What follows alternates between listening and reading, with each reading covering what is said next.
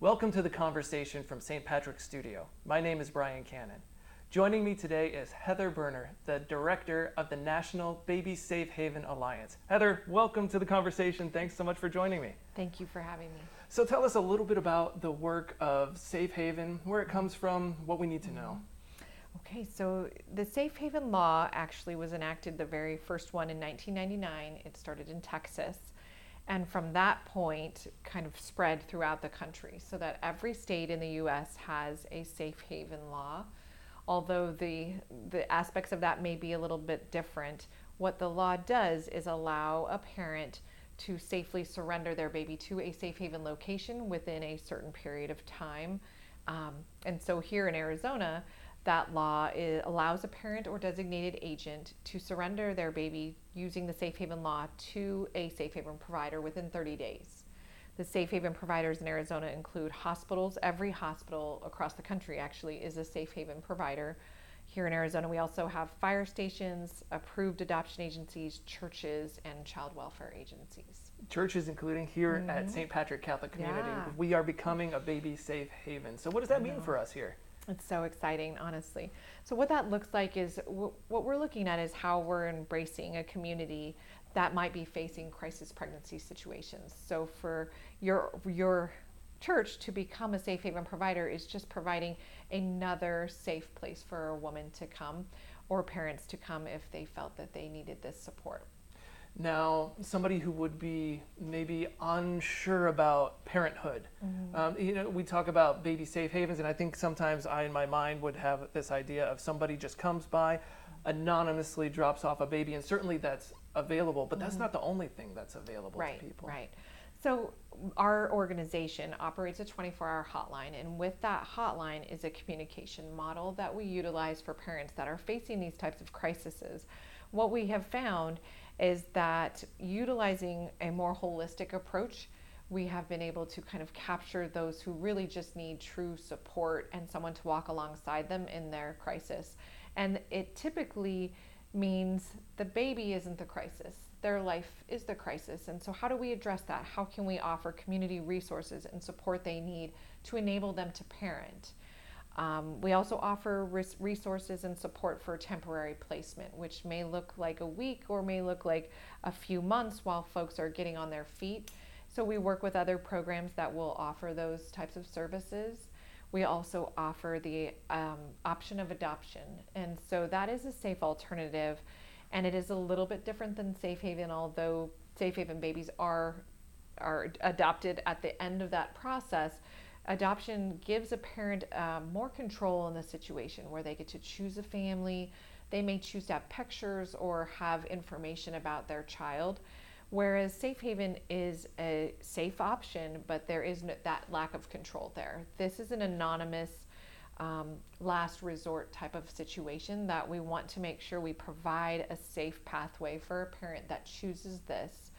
Um, and what happens is the parents that are typically choosing this are really in a fearful situation. So we want to support them in the very best way to make a safe decision rather than the situation that we have that just happened here where a baby was left in an alley. And we don't know the circumstances surrounding that, but we want to prevent those babies from being abandoned that way.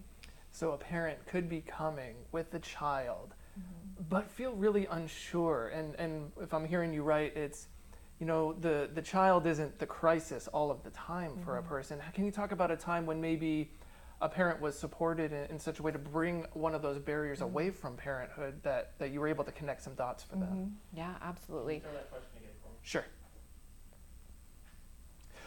so with a safe haven obviously sometimes you have a parent that's just handing over a child but mm-hmm. as you mentioned a lot of times for these parents they're unsure and mm-hmm. that the baby doesn't represent the crisis in their life there might be something else where you can connect a dot right. for them can you mm-hmm. give an example of, of a time when that's happened yeah absolutely I think i mentioned this to you earlier but there we actually had a mother that called the hotline that was sitting outside of the emergency room she had a six day old baby that was she was living in her car with the baby and at the time she called, she really wasn't calling to discuss any other options. She just wanted to make sure that she was doing the process correctly.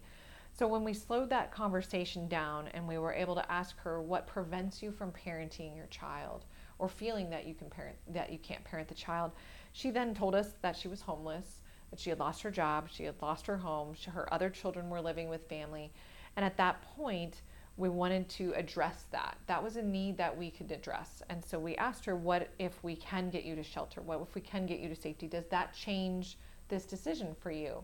Because ultimately, she felt she couldn't keep her baby safe living in a car.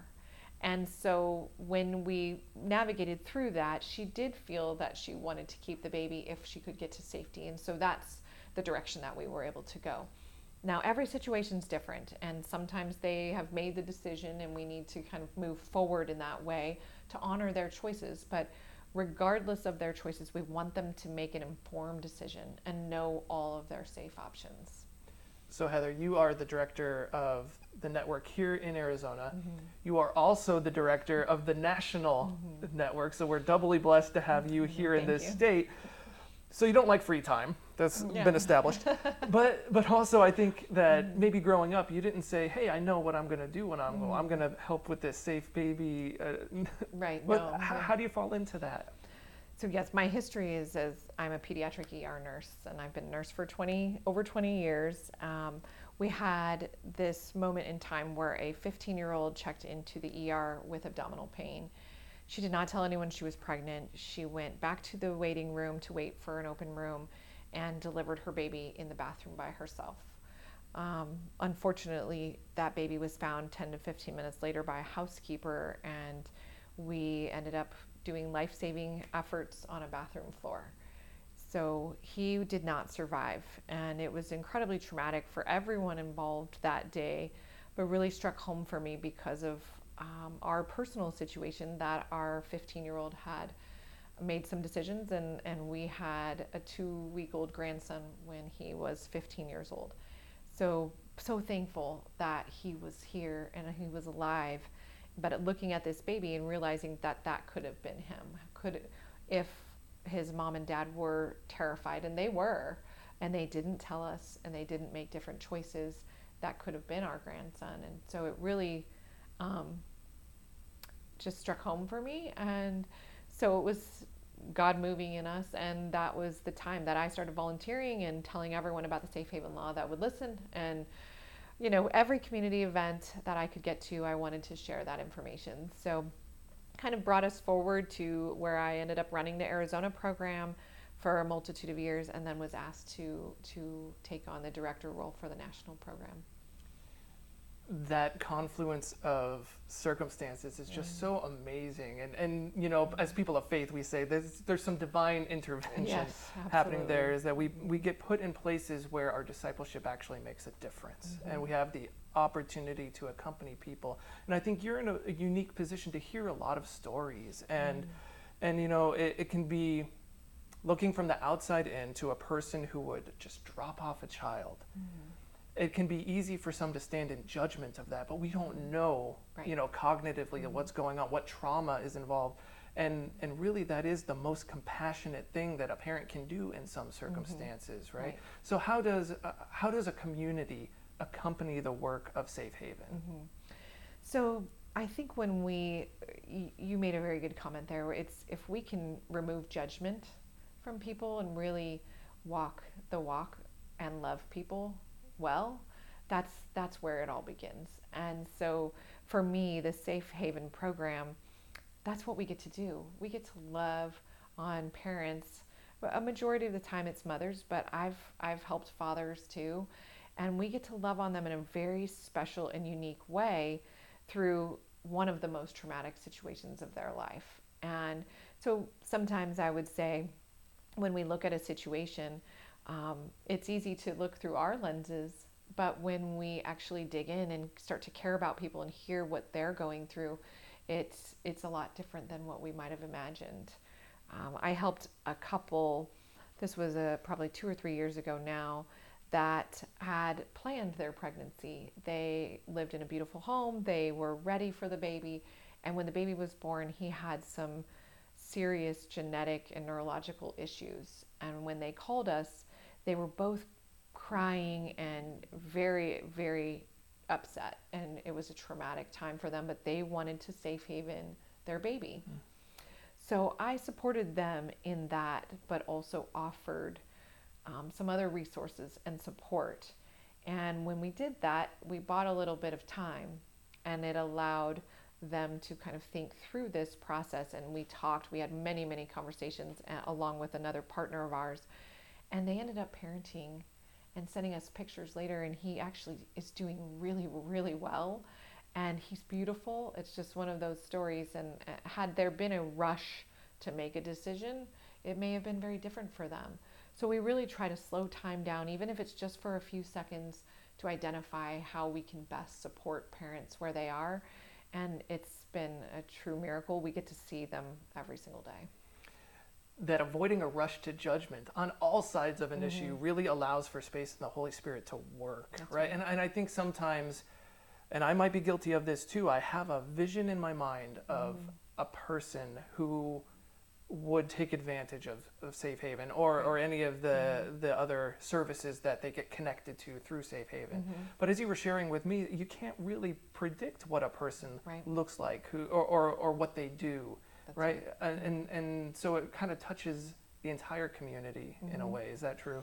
It is, yeah. I've I've been asked the question, you know, what what does this look like? Is there a certain demographic? It's it's there there are no restrictions. It's from 13 years old to 41 years old. Um, we've seen really dark, scary stuff, and we've gotten to see beautiful, beautiful miracles. And so when we are offering that love and support and care and hope, you're you're definitely going to experience all of those things. It's going to um, bring a lot of different situations. We've helped women that have been trafficked. We've helped folks that have been in domestic violence situations. Um, we've we've seen what's called pregnancy denial syndrome in a majority of the women that we help. Mm-hmm. We've seen people just not even acknowledge their pregnancy until the baby's coming. And so there's there's a lot of fear there and when there's no support system then they're very isolated and so that's when we see the child da- endangered, like what happened yesterday. We see these babies thrown in trash cans, and that doesn't have to happen anymore. There is a support system, there is a hotline, there is people waiting to help you through any situation that, that you can think of. We have we have safe options. So, what are people going to be seeing here at mm-hmm. St. Patrick now that we're becoming a part of this network? Yes, and we're so excited. So, there will be big yellow signs that say Safe Baby Haven. They also have our 1 800 number on there. So, if a parent came after hours or at a time or, or someone didn't open a door or wasn't here, they have that, that number to call us and we can either get someone to, to this location or make sure they get to the nearest safest location. Um, We've trained all the staff here, so they're going to be very familiar with Safe Haven. We want everyone to ask those questions and share with with the community here, so they understand that this is a safe alternative to abandoning your infant. Now, I know the record keeping is sometimes difficult because of the nature of the work mm-hmm. and the way the laws are written and things like that, but we can share confidently that many, many children have been yeah. accepted into this loving network. Absolutely. So we know at, at least over 50 babies have been saved here in Arizona, and more than, I think our number is up to 1,600 babies have been saved nationally by the Safe Haven law. Yep. That's amazing mm-hmm. work. I really awesome. want to thank you, Heather, for coming in for this conversation yes, this definitely. morning and for partnering with St. Patrick Catholic Community. Thank you for having us. We're really honored. Thank you. This has been the conversation from St. Patrick's Studio, and we will see you next time.